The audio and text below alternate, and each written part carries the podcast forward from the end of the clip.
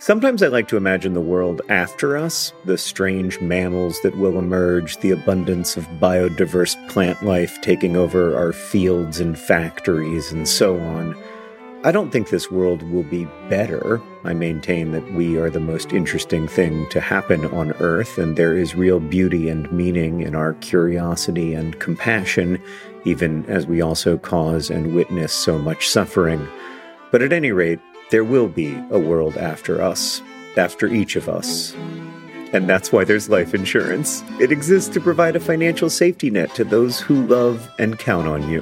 Policy Genius's technology makes it easy to compare life insurance quotes from America's top insurers in just a few clicks to find your lowest price. With Policy Genius, you can find life insurance policies that start at just $292 per year for $1 million of coverage. Some options offer same day approval and avoid unnecessary medical exams. So save time and money and provide your family with a financial safety net using Policy Genius. Head to policygenius.com or click the link in the description to get your free life insurance quotes and see how much you could save. That's policygenius.com. Policy Genius, because there will be a world without us.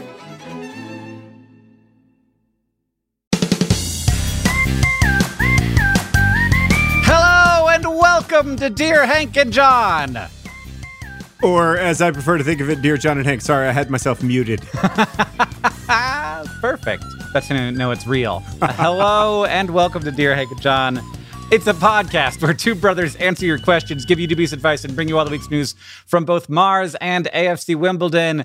John, Yes. my book's coming out. My book's coming out. I know. And a bunch of people have been asking me, Hank, why is this one longer than the first one? And I, you know, it's a long story. that was pretty funny. But I might have only laughed at it because I am in an exceptionally good mood.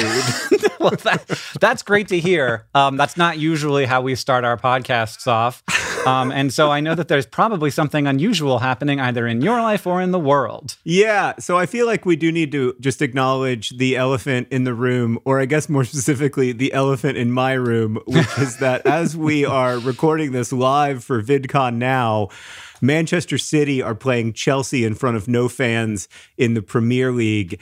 Uh, and if Manchester City don't win, Liverpool Football Club will win their first league title in 30 years. This is a very, very, very, very big deal for me. It goes, if you don't mind, a little bit of backstory. Oh, gosh. Oh, well, okay, we'll do it. And then we'll tell everybody that this episode is weird. But you do that first. It's not weird. It's a totally normal episode. Okay. When I was 12 years old, I was on my middle school soccer team. I wasn't the best player, but I was the worst player. we were not a good team at all. We did not win many games that season, but we did have one very, very good player. His name was James, and he was very, very good because he was from England, hmm. which in Orlando, Florida at the time automatically made you the best soccer player in the state.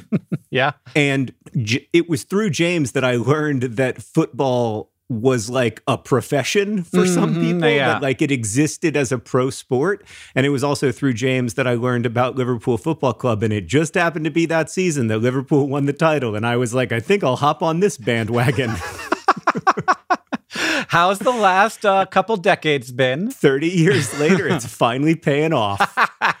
So, a team that isn't Liverpool has to lose in order for you to get the title, and that's going to happen in the next hour or so. Or tie. Oh, wow. A tie would also be fine. That's great. It's been a long, strange journey this season, obviously. Um, and uh, but but yeah, oh, oh my gosh, it's hard not to think about. Let's answer some questions from our Well, listeners. we can't. We can't. So, first of all, I've got one thing I have to say, which is that I wanted to look up the mascot of Liverpool Football Club so that I could say instead of the elephant in the room, the name of the mascot. But the problem is the mascot of Liverpool Liverpool Football Club is the liverbird. Yeah, it's it's the liverbird. Well, I'm not going to say the liverbird in the room. I'm just not going to. And second, this is being recorded live during VidCon Now, the distributed VidCon that is occurring all across the world. VidCon Now has a bunch of events that are happening, and this is one of them, but they will continue to go on. So if you want to follow VidCon on Twitter, you can find out about them. They're free. Uh, so thanks to everybody who has joined us specifically for our VidCon Now performance of Dear Hank and John. I can hear them wooing at home home. I can't actually, but I can imagine them wooing at home. Yeah, thank y'all for joining us. We we are really grateful and grateful to everybody at, at VidCon for putting this together. Yeah, and and we have questions direct from our VidCon Now live stream listeners. This question comes from Wholesome SWM, who says, "Any life advice for a recent college graduate?" Oh, has there ever been a better time to be a recent college graduate? well, Yes. what, so what's your degree in? I have I, the the true answer to this is that I don't have any advice and I have no idea what is happening and I have mm-hmm. no idea Yes. wh- how to make things better. And I feel like there aren't enough adults saying that they have no idea. So maybe that can be my role. Right. I have no Yeah. idea.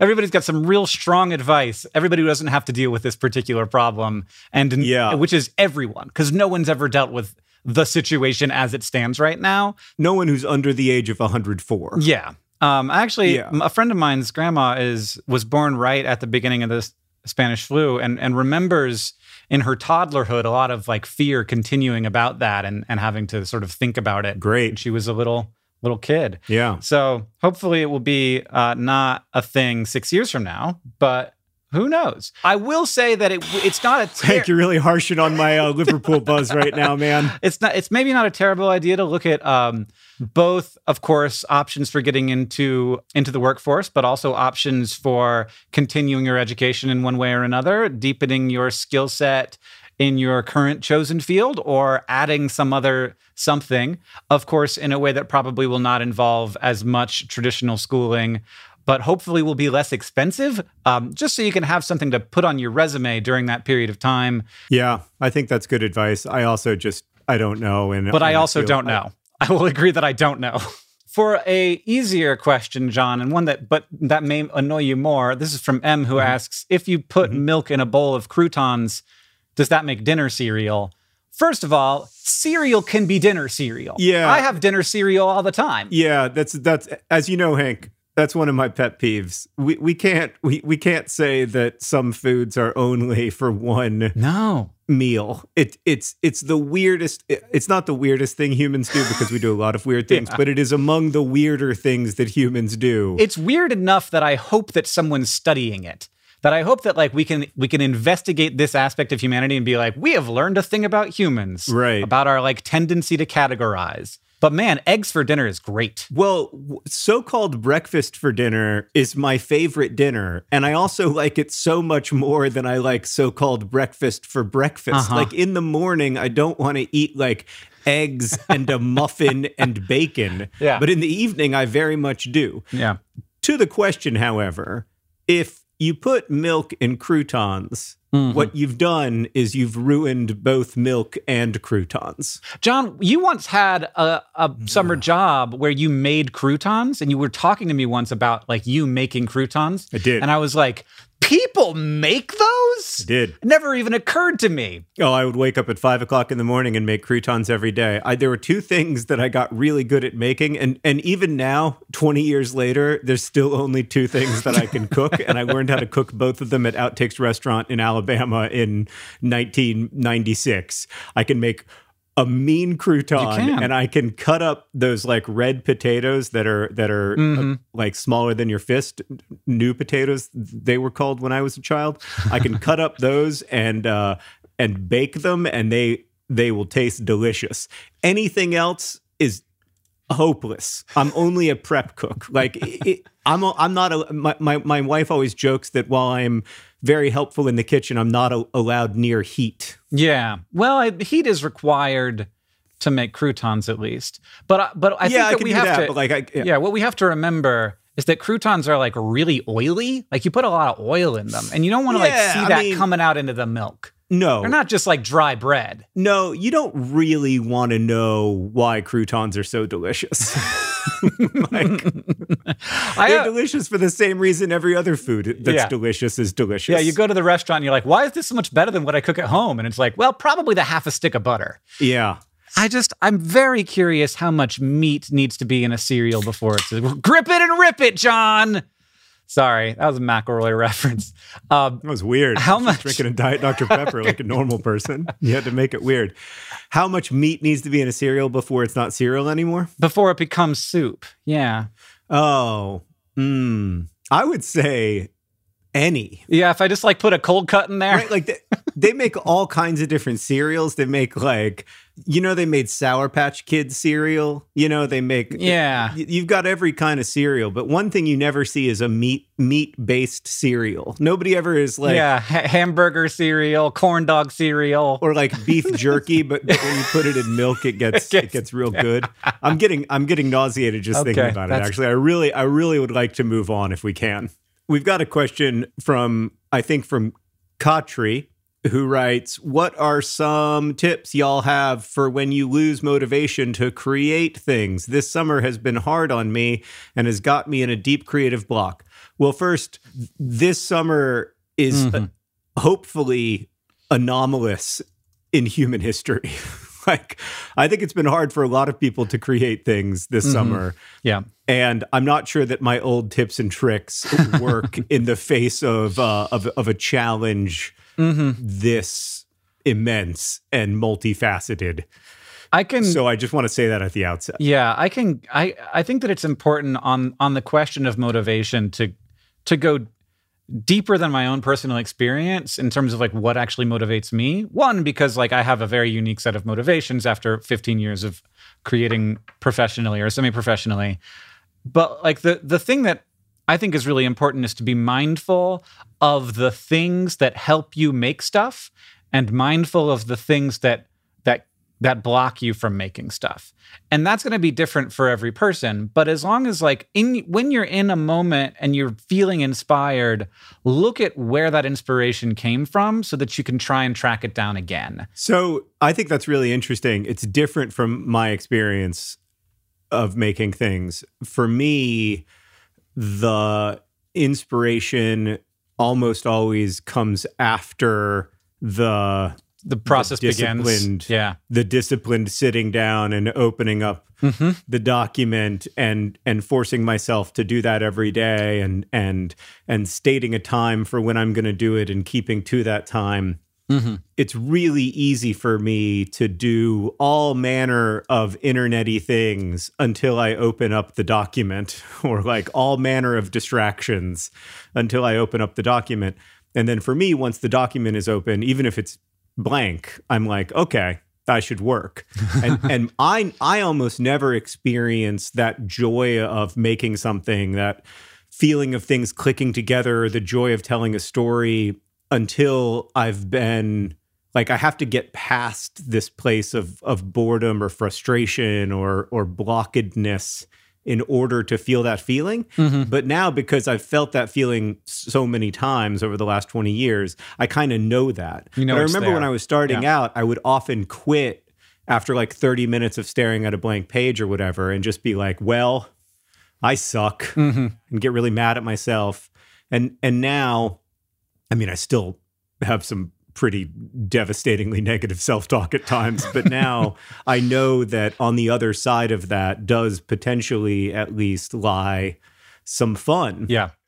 Yeah, I totally hear that. And I, I mean, I think that that's that's a, a kind of mindfulness about where your, you know, your your creative process finds fuel. I, I find that all of the important work gets done while my fingers are on the keyboard, not while I'm sort of like waiting for a good idea to arrive. So many, Yeah. so like an exponentially larger number of good ideas arrive while I'm typing. Yes. I'm not saying I never get any while I'm in the shower or driving somewhere or just yeah, but like that's when the real work gets done. And Yeah. like, those ideas can be really high quality. And there's not like something unique and special about the ideas that like just sort of lightning bolt strike me. That like it's more interesting that they like come out of nowhere, but they aren't better than the ideas I have while I'm writing. No, sometimes my lightning strike ideas are so bad actually. Yeah, they seem good. They but they but they seem good because they arrived like a lightning strike, and Uh-huh. also I think because I've been conditioned by the social order, Yeah. that that the best ideas like come while you're dreaming or come while you're like on a train staring out the rainy window or whatever. Mm-hmm. And so when I have an idea when I'm dreaming, or I have an idea when I'm on a train staring out a out a rainy window, I always think like, "This is it." I did it. I solved I solved the biggest problem. I came up with the best idea of all time. And then I'll sit down to write it. The dreamscape, I don't understand it well, but it doesn't, for me at least, like necessarily deliver the best ideas. We have another question. And I, I want to ask this, Hank, just because I'm very curious Mm-hmm. about your answer. It's from Kathy, who asks Dear John and Hank, what was your favorite thing you've learned about yourself or each other Oh, God. while staying home during the last 106 days? Not that anybody's counting. This has been one of the least mindful times of my life. so like like the idea that I had extra time Yeah. to learn about myself while trying to run a business in the midst of a pandemic and you know like having extra childcare duties and having extra, you know, various extra stressors. Um I ca- I figured out that I can I can survive on less sleep. Yeah. Uh, that is a thing I learned. right. I don't like it. It's not been good. Yeah, I think all the lessons that I'm going to learn from this time in my life, I'm going to have to learn in retrospect. A little bit from now, yeah. I, I can't wait to see. Well, I really can't wait to see how we all look back on this, mostly Mm-hmm. because that will mean that it's over. and That's it. Yep. That'll be an and uh, you know, I, I I think when this first started, the way that I was thinking about about it was that when this ends, I'll you know kind of have a have a download about about what it all meant and what I learned about myself and my family and and Mm-hmm. and and and and in some ways maybe there would be some things that I would be really grateful for like like the time that you know all the time that we had together. And God knows we've had a lot of time the four of us. But but now in the middle of it, you know, all, all honestly, all I can think about is uh, making sure that the that the kids are taken care of, uh, that that we you know are are present for them, and then you know doing the chores, the the laundry, the dishes, ma- making the food, like just just doing the things of life. I mean, this is uh, and and I I am conscious of the fact and that that it it has been really really easy for us um, compared to to what it's been like for a lot of people but oh, the challenges of of basically homeschooling the kids uh, have been real and then um, yeah so it, it has been challenging and i I have tried through uh, the podcast I have with WNYC, the Anthropocene Reviewed, to think something about what it means, I guess. But I will say that I have learned something about Hank oh yeah. uh, what did you learn about me? during this period? Just because of the way we are, I have always been cast, I think, somewhat in our relationship as the anxious brother. Mhm. And, or I guess I've cast myself as the less competent one because Mm-hmm. you are so wildly competent. Like you, you know, you, you always have bandwidth to do everything Mm-hmm. and I've always I, you know, we we make a very strong point of not being of not being jealous of each other, and and I and I try really hard not to be, and but I have always admired that a lot about you, mm-hmm. and I've often felt like Hank's capacity to continue working at a higher and higher level all the time has no limit, and and and and that is beautiful, and also like I am I am jealous of it. But it turns out it does have a limit. it does have a limit, and I have seen the limit. Like, Yeah. I have seen. This is the first time in our lives together when I have seen Hank hit the wall. Yeah, I'm sorry about that. Like, I and I maybe I shouldn't apologize. Don't don't do Yeah. not apologize for hitting the wall, Hank. It, it's it all it did was make you seem human, which is kind of nice. I am human. Uh, Skylar has a question for us, John. Skylar asks, Great. I want a Nerdfighteria related grad cap, but I'm not sure what to put on it. Oh. I, I just graduated, but my ceremony is postponed. Any dubious advice would be appreciated. DFTBA. There's so many options. We've given you too many options. Yeah, I mean, from from you can go back to 2007 with a puppy-sized elephant sort Mm-hmm. of look, or you can have. Uh, I'm a big fan of the Hanklerfish, Yep. which is an anglerfish that Hank has sort of personified into a into a face with a face. Yeah. DFTBA. Yeah. Got it right there. The nice thing about DFTBA is that people who get it will get it, and people who don't get it will ask about it. So it's a conversation starter. hmm And it's not like it comes out and you're like, what's that? And then you tell them, and it, it's not like gross. It's like, oh, that's nice. Yeah. Or you can always always go with uh, Pizza John, the picture of me with a mustache. Yeah. I have a a funny Pizza John thing has been happening to me recently, which is that uh, Henry. Oh no! What's wrong? Manchester City just scored. Oh, no. I can't believe you're paying attention to that right now. well, I mean, Hank, it's I just to reiterate, it's been thirty years. so uh, one of Henry's best friends uh, has a favorite shirt, and that favorite shirt is a Pizza John shirt. Oh my god! and it's wow. oh, it's so funny. Uh, that is Henry's like, please, please, yeah. So I don't know. You get to you, you, you, at some point you start embarrassing your kids, and I'm there. Yeah, I might suggest Skylar a pelican, which is uh, apparently I'm now really into. This is my new thing. Oh yeah, you're you're you're TikTok's leading Pelican authority. Yeah, I'm the head of uh, the Pelican side of TikTok. That's yeah, and congratulations on that. That's a really wonderful achievement. Thank you. And if I can't tell if you're being honest because you're staring at the TV too much. I'm first off, I'm not staring at the TV. Okay, I'm occasionally glancing at the TV. let's let's let's call it what it is, which is glancing, not staring. All right. Uh, many times I'm glancing off just into into the infinite space because I don't like looking at you when we make the podcast because this is not how we usually make the podcast. it's very It's weird to me that you have a face when we do this. Yeah. Yep. Oh, I, this is a great question from Hannah. Dear John and Hank, what do you want your new solo podcast to be about? that question is not from Hannah. oh, right. Hannah's the person who put it in the chat. Oh, sorry, it's from M. I, I'm not. I'm not doing a great job reading, but not because I'm paying attention to anything else. Uh, yeah, John. Uh, well, you've got your own solo podcast right now, the Anthropocene Reviewed. I do. Um, I've. Oh my gosh, he's what happened? They hit the post. Okay. Everything worked out better than expected.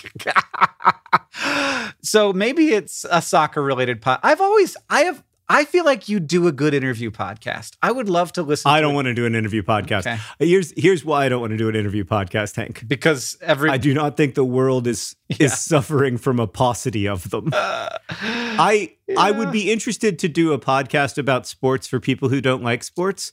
I'm interested in talking about sports, but like not the way that Sports Center or the endless stream of sports radio talks about sports, but instead more of like Mhm. what are we really thinking about when we're thinking about sports? yeah, yeah, yeah. What about you, Hank? I deeply, deeply do not want another thing to do. so I think that my solo podcast, I've actually thought of, I've, I've had two ideas for solo podcasts. One is Silence, which is a podcast that just broadcasts silence and you just sign up Hmm. and then you listen to nothing, Hmm. which is something that we probably could do more of. yeah. And the other is, well, I, I guess this wouldn't be a solo podcast really, but um, reading uh, public domain literature and potentially discussing it as well. So like going through Jane Austen and like right. Doing doing a read through, like but actually reading it out loud Right. so people can listen along and then talk about it after.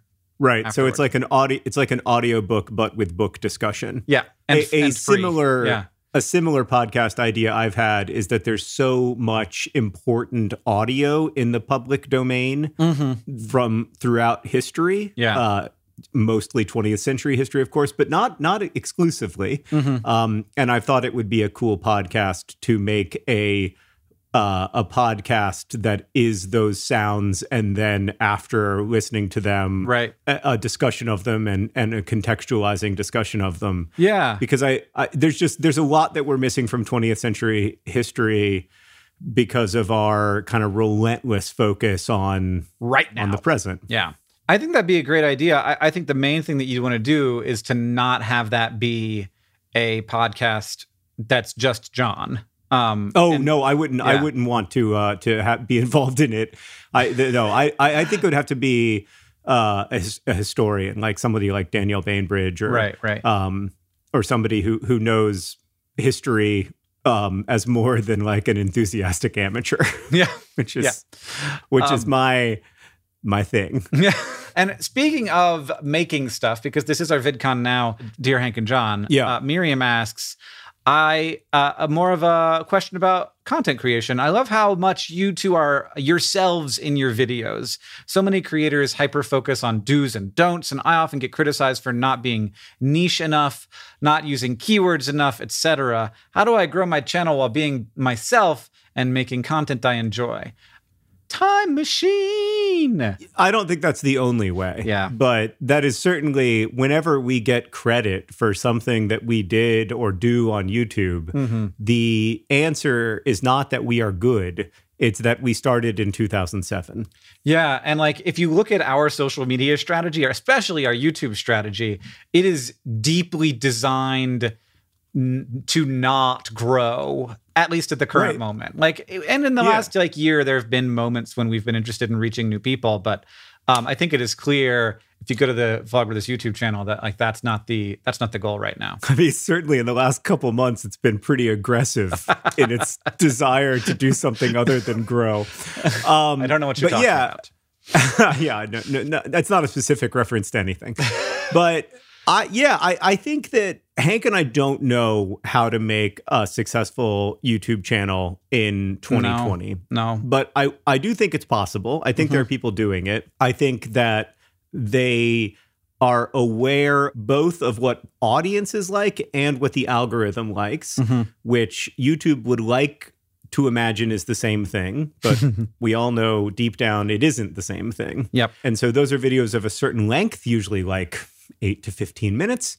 And their videos, uh, they tend to be Mhm. have a lot of visual change in them. But look, the truth is like Hank and I don't know, but also I don't think anyone knows like Yeah. what is going to emerge as a popular format on YouTube in the next six months or five years. Yeah. We just don't know. And and the reason Hank and I have been able to do the, the things that we've been able to do is that we have a very loyal core audience that we are extremely grateful for, Mm-hmm. and that it is in our jobs. And so, w- because it is in our jobs, we don't have to. I mean, this is the great. I mean, this is yeah, it's just a really lucky thing in our lives that that Mm-hmm. because Vlogbrothers ad revenue doesn't go to us, it, we don't need it to do well. So we don't have to orient our content around trying to grow. or like we did that. There was a period of time when Yeah, that, that yeah, was our goal, and we sort of like moved through it. And we, it's very difficult to have a YouTube channel that continues to grow forever, like or impossible. Obviously, It's, well, impossible. it's, de- it's definitely impossible. uh, and so, like at a certain point, you you see that your your viewership starts to go down, and like there's kind of three responses to that. Like you fix it and you start to grow again. You try to fix it and you fail and you feel bad, or you are like, well, maybe like the thing I'm doing just isn't going to keep reaching more people forever. right. And I'm going to keep doing it because I like doing it. And it's not about like I've like try and move beyond the the part where it's about having the audience always get bigger.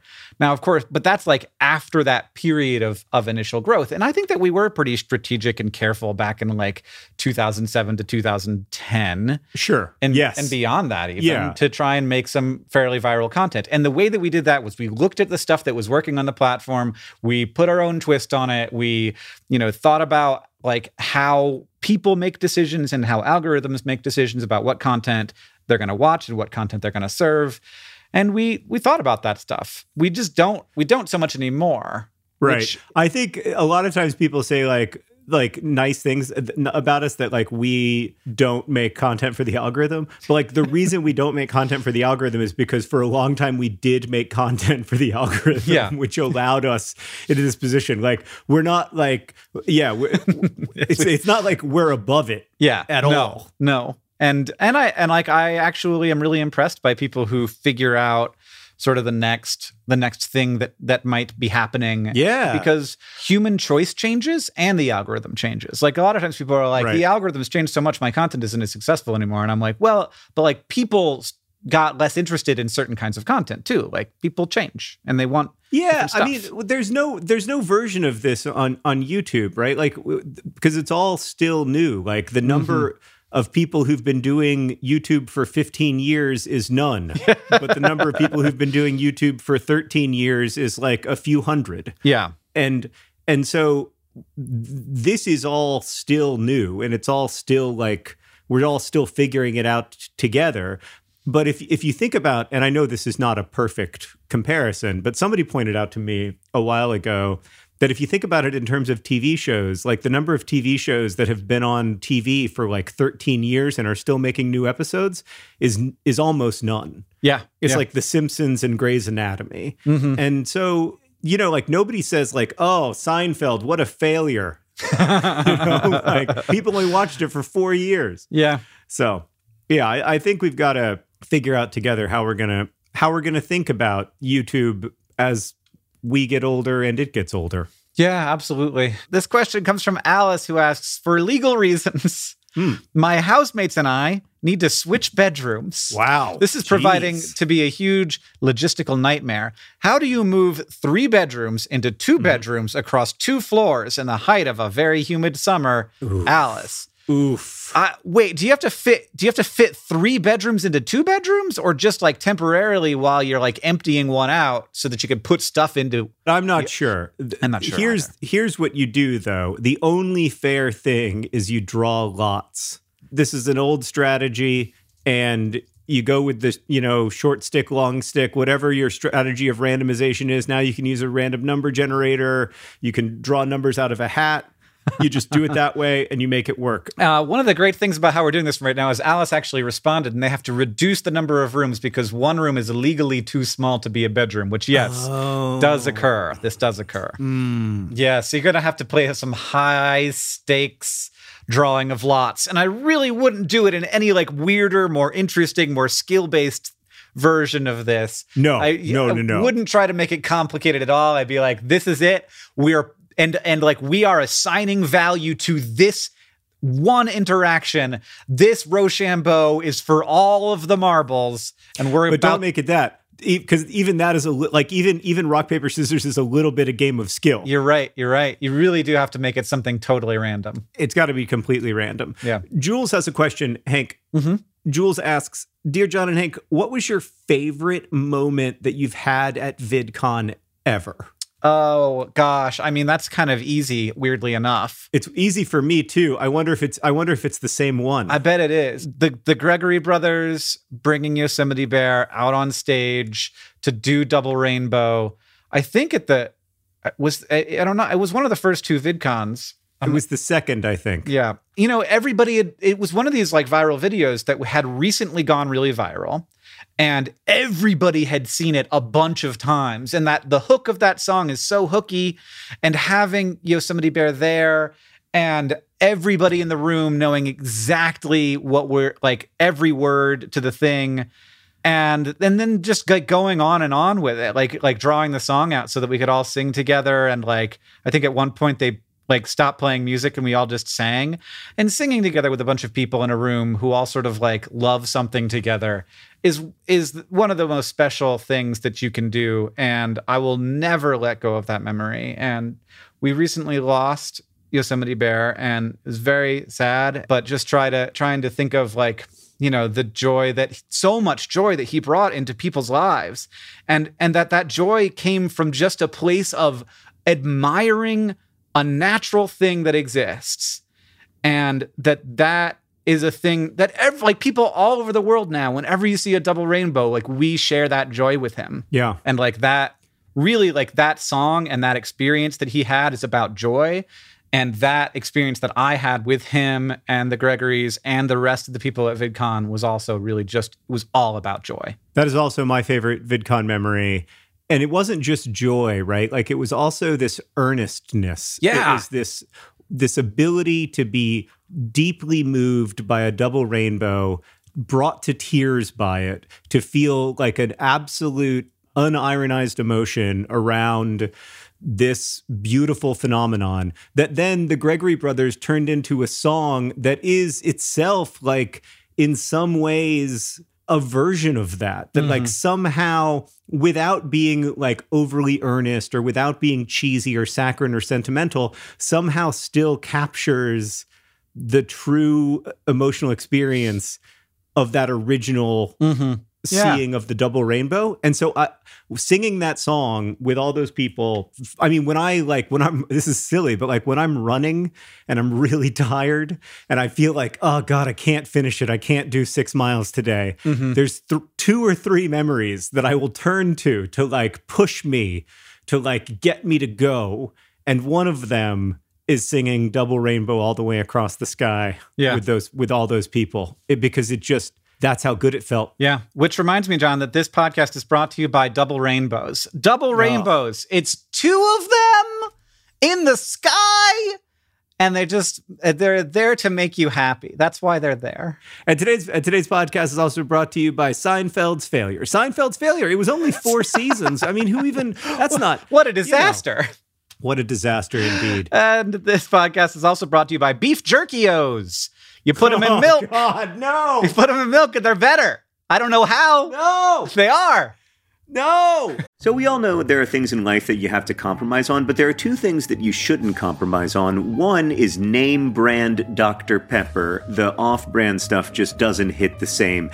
And another is, of course, your health. So don't go back to that one doctor who uses your appointment to catch up on the latest headlines or their family group chat or the crossword puzzles just because they're available right now or take your slightly sketchy insurance. Instead, check out ZocDoc, the place where you can find and book doctors who will make you feel comfortable, listen to you, and prioritize your health. And you can search by location, availability, and insurance. So literally no compromises here because with ZocDoc, you've got more options than you know. ZocDoc is a free app and website where you can search and compare highly rated in network doctors near you and instantly book appointments with them online. You can filter specifically for ones who take your insurance, are located near you, and treat basically any condition you're searching for. And the typical wait time to see a doctor booked on ZocDoc is between 24 and 72 hours. So go to ZocDoc.com slash Dear Hank and download the ZocDoc app for free. Then find and book a top rated doctor today. That's ZocDoc.com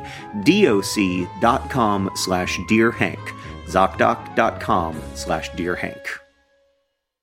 Yo, why'd you have to give them a name? Before we get to the all important news from Mars and AFC Wimbledon, Do you want to do the uh, wait? We could just not do the news because I don't. I don't have any. Okay, that's fine. Okay. All right. I do have a bit of news. Oh yeah. Chelsea have scored, uh, meaning that Manchester City now have to score two goals in 13 minutes, or Liverpool are champions of England. I may cry. I, you know, I have imagined this moment so many times, uh, and I've imagined myself being at Union Jack Pub in Indianapolis with all of the other Indianapolis Liverpool supporters, uh, all my friends in Indianapolis who support Liverpool, and I've imagined myself uh, at Carragher's Pub in New York City, and I've imagined myself in Liverpool watching watching the game at Anfield, and I, I've imagined myself. I never imagined that I would be in a basement alone. Recording a weird remote podcast for an audience. using a tool that I had not heard of two years ago called Zoom. Yeah. this was this was not quite how I imagined it, uh, but I am not going to let that in any way affect my profound enjoyment of this development. It's also very weird to like, for, to, and I guess maybe this isn't weird, but it seems very weird to me for it to happen while they're not playing. oh yeah, that's that's pretty common though. Uh, that, seems very happens- strange to me. It it is weird, um, and I guess that y- you could root for a more dramatic version of this, but I I for one have no interest in added drama. Like, Yeah. So so this this is like the old season has picked back up again. They, they did manage to do that. Yes, and now they're playing without fans, and there's extensive, uh, you know, regulations and everything. But Yeah. um, yeah, so it's it's definitely it. Just in general, it's a weird environment because Yeah. like they're going to lift a trophy. I, I don't know in a in a stadium that has no people in it. Maybe I who knows. but like, but I'm gonna frankly, I'm gonna have hopefully 30 more years to enjoy this. Right. Uh, There you go. and I, so I intend to like spread out my enjoyment not just over the next uh, now 11 minutes, but over the next, uh, you know, several decades. Yeah. All right, John. This next question comes from Sarah nine nine nine nine nine nine nine. I've recently taken to ice cream making as a hobby. Oh. that's awesome. Yes. I've basically run out of common flavor combinations. Any suggestions? Ice cream was a luxury in the Victorian era. era. It still is, Sarah. Still a luxury.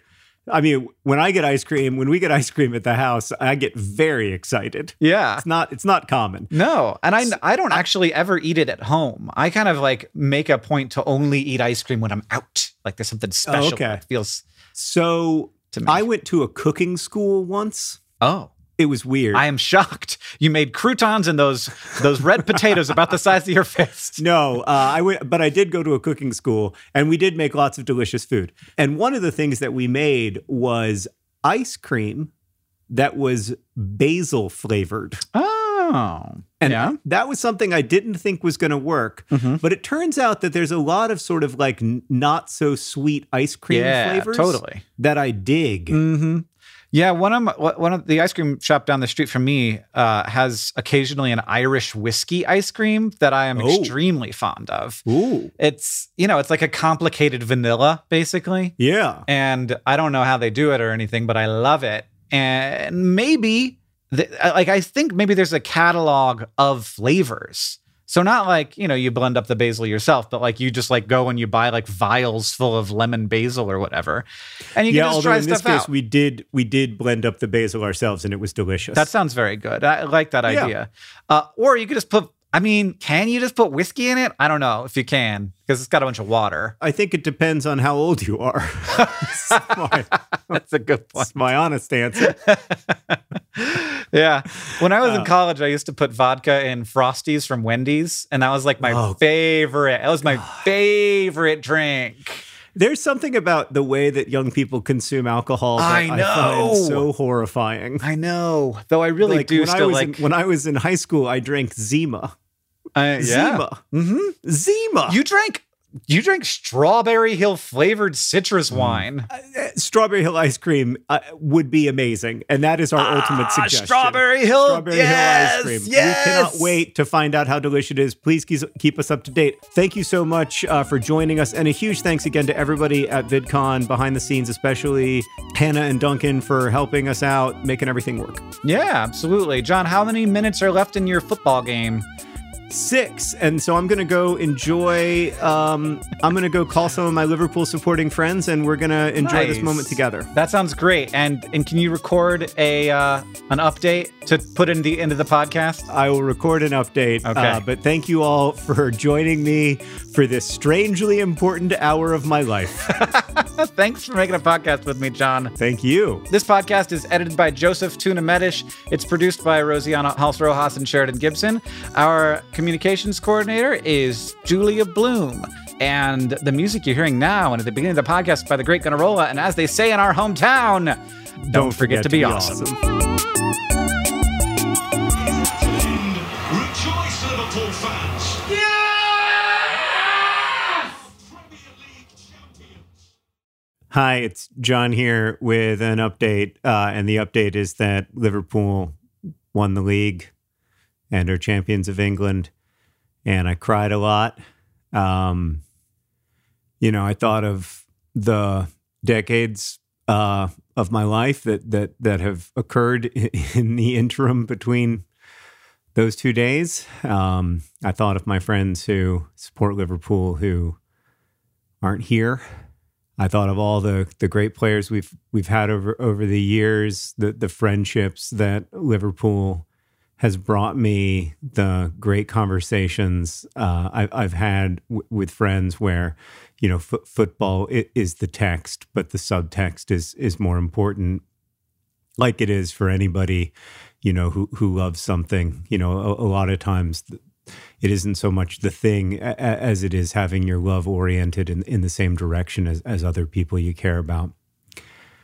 So it's a magical day. Uh, obviously, this is a strange way to end a 30 year title drought, um, but but it's a really special day for me, and I know a really special day for a lot of other Liverpool fans. So. Uh, thank you for letting uh, letting me make part of the podcast about this moment. Um, and in general for indulging my sports fandom on this podcast over the years. And uh, big thanks to everybody at Liverpool Football Club. Oh, oh my God. It's just, yeah, I, it's just amazing. And I'm uh, thinking about that great uh, Liverpool song that's sung before and after every game. Uh, they sing, Though Your Dreams Be Tossed and Blown, walk on, walk on with hope in your heart, and you'll never walk alone. And whether you're a Liverpool fan or not, you, you never will walk alone. So, congrats to Liverpool. I'm going to go uh, drink some champagne now.